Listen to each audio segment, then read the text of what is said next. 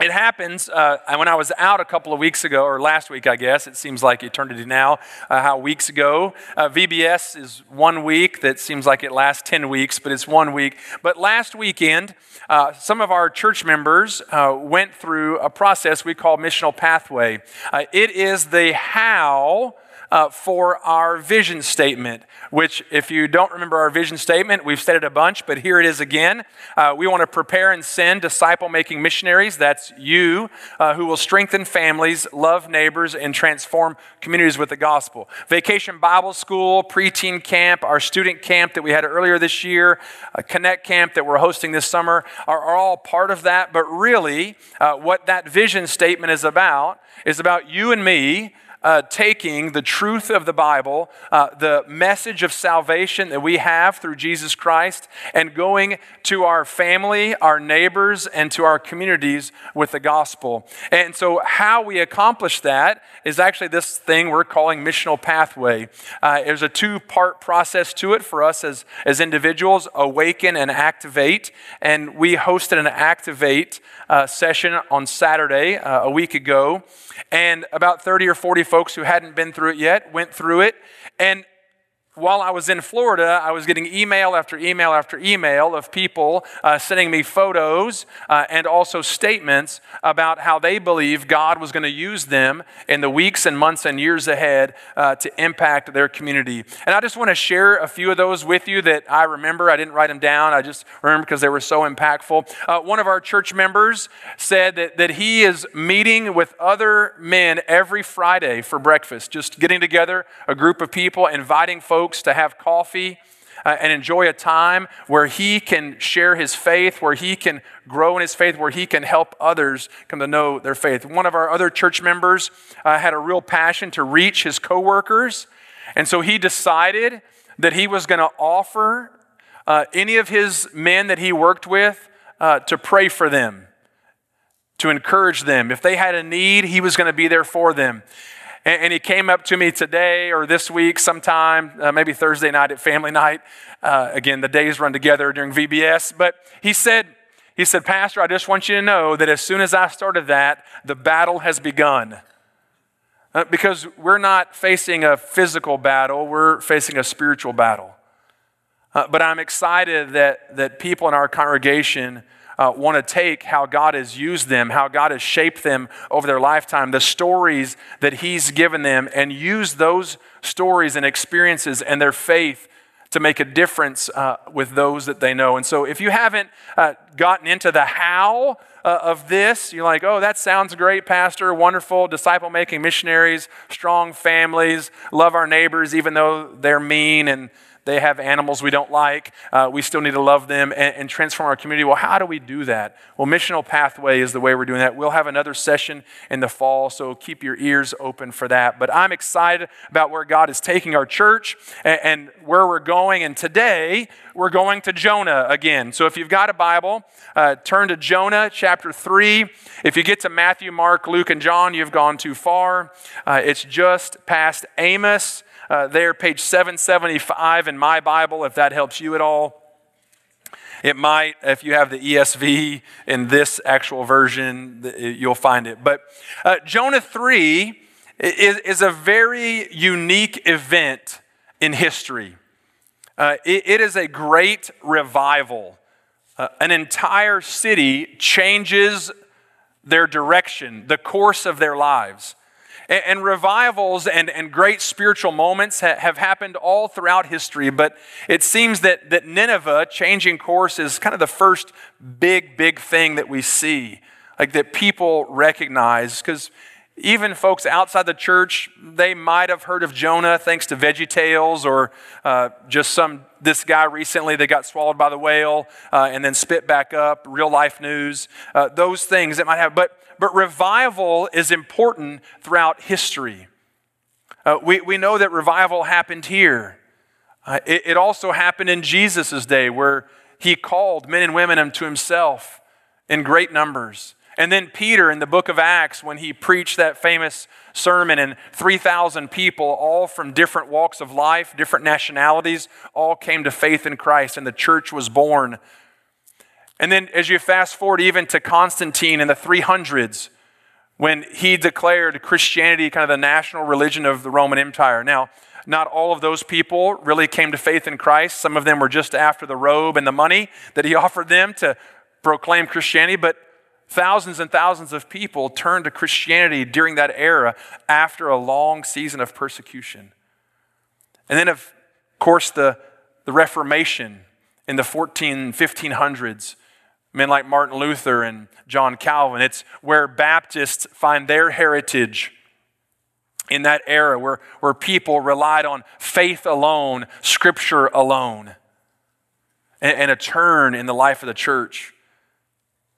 And then, if you studied history at all, even American history, the, the Great Awakening and the Second Great Awakening, uh, when I was uh, in seminary, I did a, a lengthy paper uh, on the prayer revival uh, just before the Civil War. It was a short lived revival, but it was started by a church member, not a pastor, not an evangelist. It was started by a church member who called people to pray at noon at the church. And you could only pray for five minutes. hmm. It's hard to get us to pray for five seconds, but you could pray for five minutes.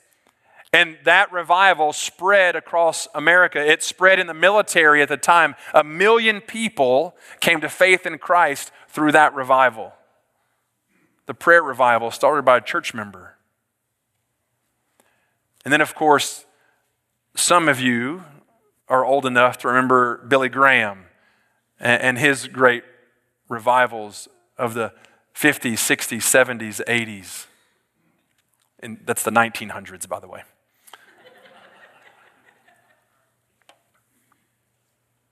and so all of those revivals turned the hearts of people.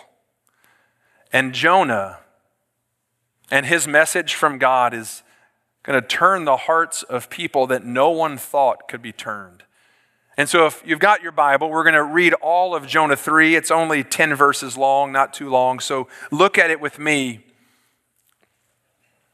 Jonah's been spit out of the whale onto dry land. And the word of the Lord came to Jonah a second time, saying, Arise, go to Nineveh, that great city, and call out against it the message that I tell you. So Jonah arose and went to Nineveh according to the word of the Lord.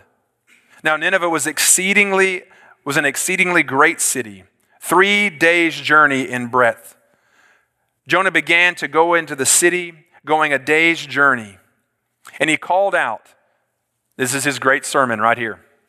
Yet 40 days and Nineveh shall be overthrown. Exclamation point. And the people of Nineveh believed God. They called for a fast and put on sackcloth from the greatest of them to the least of them. And the word reached the king of Nineveh. And he arose from his throne, removed his robe, covered himself with sackcloth, and sat in ashes. And he issued a proclamation and published throughout Nineveh By the decree of the king and his nobles, let neither man nor beast, nor herd nor flock taste anything. Let them not feed or drink water, but let man and beast be covered with sackcloth and let them call out mightily to God. Let everyone turn from his evil way and from the violence that is in his hands. Who knows? God may turn and relent and turn from his fierce anger so that we may not perish. And when God saw that they, what they did, how they turned from their evil way, God relented of the disaster that he had said he would do to them, and he did not do it a word of the Lord came to Jonah a second time. This is surprising to me. Uh, every time I read it in Scripture, when God gives someone a second chance, because that's not how you and I typically operate. When someone burns us, disobeys us, goes against what we say, we often just write them off. Well, you're done. And, and we're more like Jonah anyway, because we are people who love to complain. We love to serve when it's convenient for us. We love to determine who deserves grace and who doesn't. We're never satisfied with God's treatment of us or anyone else. And that's Jonah. And yet God operates completely different than that. He handles us differently than we would handle ourselves, and He handles those who, for, who are for us and against us differently than we would handle them. And so a word of the Lord came to Jonah a second time. God could have rescued Jonah and, and had him spit out of the fish onto dry land and said something like, Jonah, I rescued you, but you're done. Thank you very much. Take your bleachy self and walk on back home. That's what he could have done. He could have disqualified Jonah because of Jonah's disobedience, his rebellion. Not just his rebellion, but he put other people's lives at risk because of his rebellion and disobedience. So God said, could have said, Jonah, I'm going to save you from death, but you're now on the sideline forever. But God didn't do that. This time of year, well, typically it would be last year, but it's this year now. The Olympics are coming. Hopefully, they're coming. I love the Olympics. I've shared many times my dream was to be in the Olympics. That ship has sailed, no pun intended for Jonah, but I still love the Olympics. I was reading an article this week about two British triathletes, two women triathletes, who were on the British Olympic team, and they were, they were participating in a, in a pre Olympic race. And they were going to finish first and second. And the image shows them crossing the finish line, holding hands, kind of in a victorious pose together. And in the back of the photo, there's, no, there's nobody. There's no one behind them. So there's no other participant, there's no other athlete behind them in sight. So they're clearly way ahead. They crossed the finish line together, triumphant, and the track authority disqualified both of them. Because they aided one another in victory by holding hands across the finish line. Now, is that sorry or what? Yes, it is. But isn't that what you and I do when people don't follow our laws and our rules to a T? We disqualify them. We put them aside. We go around them. We tell them, you're done. We're not dealing with you anymore. That's how we operate. That's not how God operates. God restores those who run from Him. He restores those who run. And so, if you're in a season right now where you're running from God, let me encourage you to stop. To stop and listen. Listen to your Heavenly Father say, I am here and I want you back. Because God desires relationship with all of us, the prophet and the pagan. And He is about restoration. He, he's a God of restoration. We see it all throughout the Bible. The Bible is a testimony of restoration. Abraham, this pagan idol worshiper from the land of Ur, which is modern day Palestine, he calls him out of that. Come on a journey with me, Abraham. Well, Abraham starts going, and then he stops in Haran and doesn't go anymore. God could have left him there and said, Buddy, I told you to keep going, and you didn't.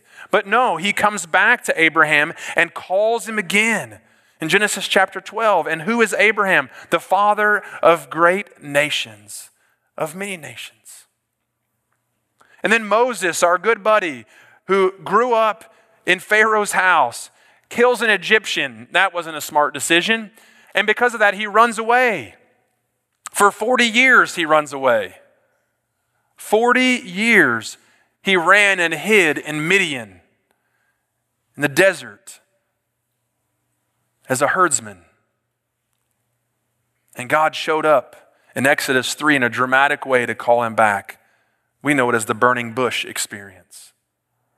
To call him back, to rescue his people, to deliver his people out of Egypt.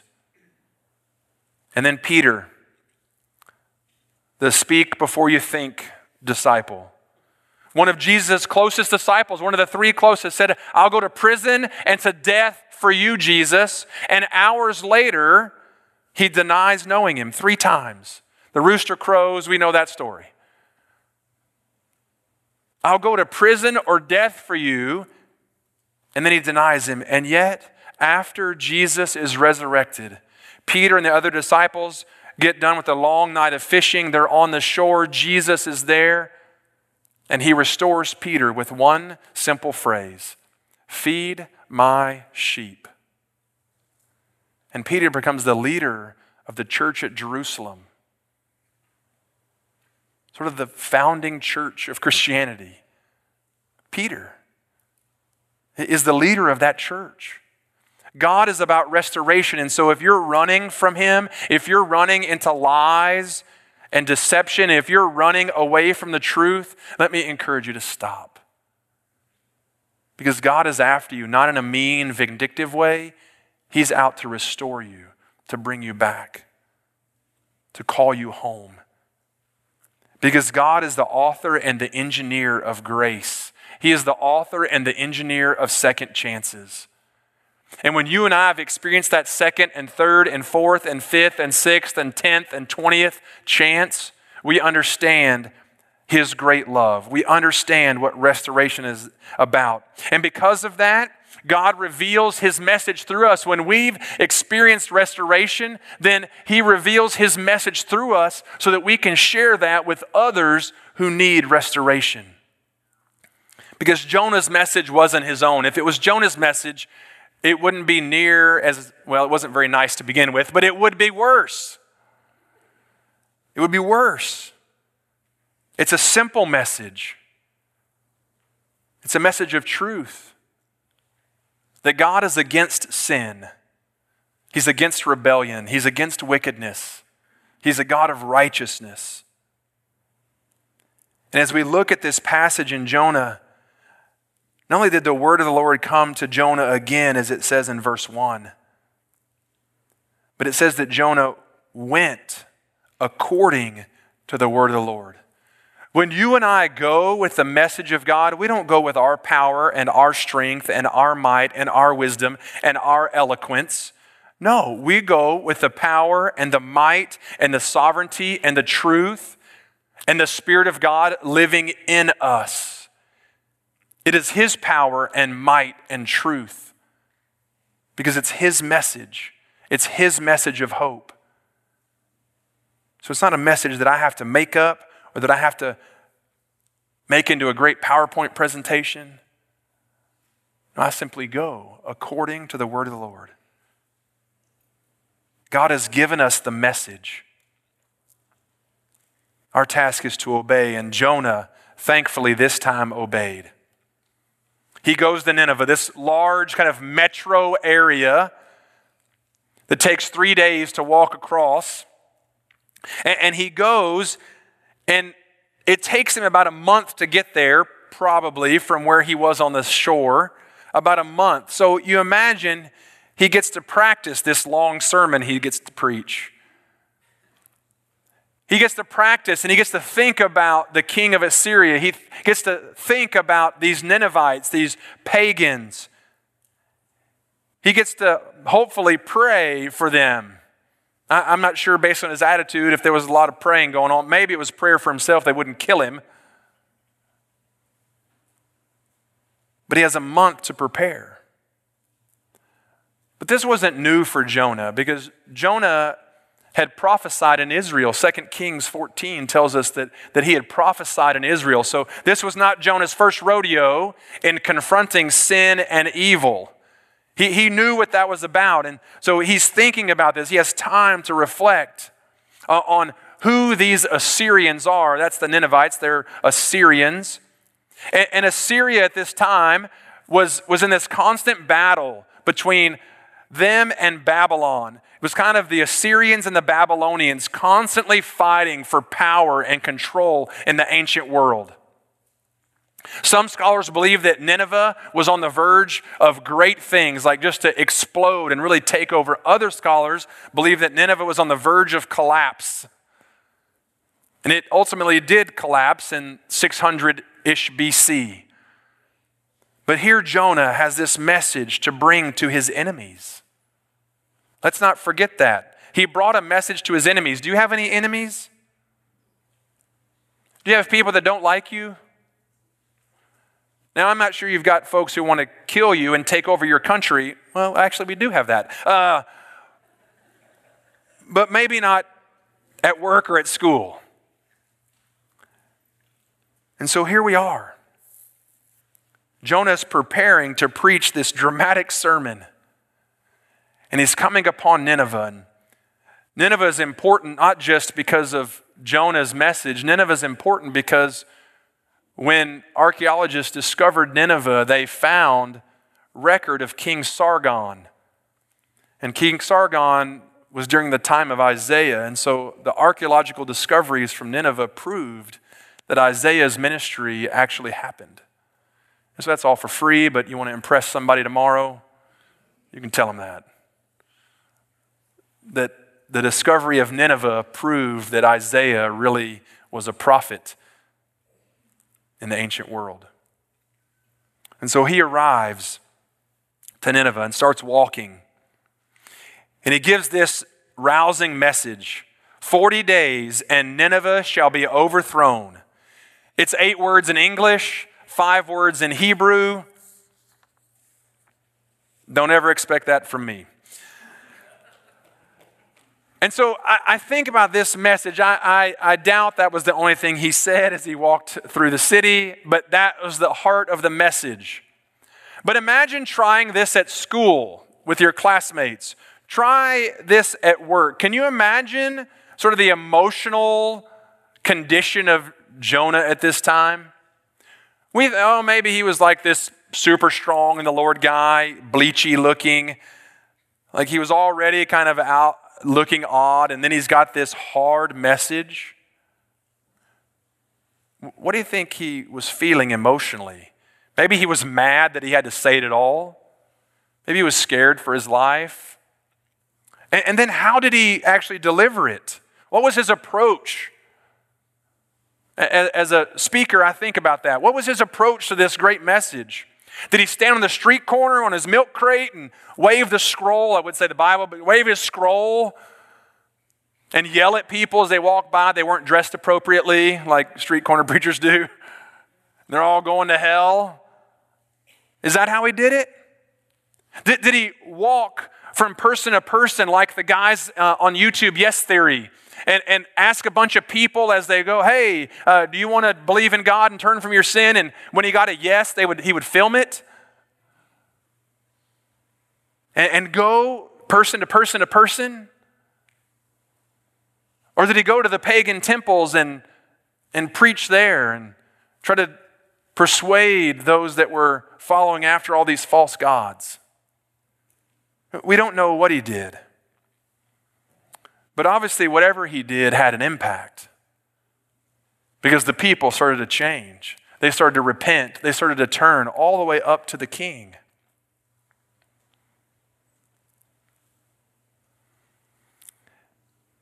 And I struggle with this message of Jonah because I imagine that Jonah was simply operating out of duty. Uh, I was in a fish for three days. I've had a walk for a month. I have this message, and if I don't share it, probably God will end me. And so I'm just going to do it. I'm going to muscle through it because God told me to. And I don't sense a great deal of joy in Jonah. And perhaps what Jonah failed to realize is that God wasn't just preparing the Ninevites for his message of restoration and hope and deliverance, God was preparing Jonah to understand what it meant to see people turn from wickedness and evil and sin and put their faith and trust and hope in Him and Him alone. God was preparing Jonah for that, and he wasn't truthfully ready. And I know that because we can read ahead in chapter 4. So the question we've got to ask is are we ready for God to send us to the people we don't think God wants to reach. Because God reaches those that we think cannot be reached. And He wants to use you and me.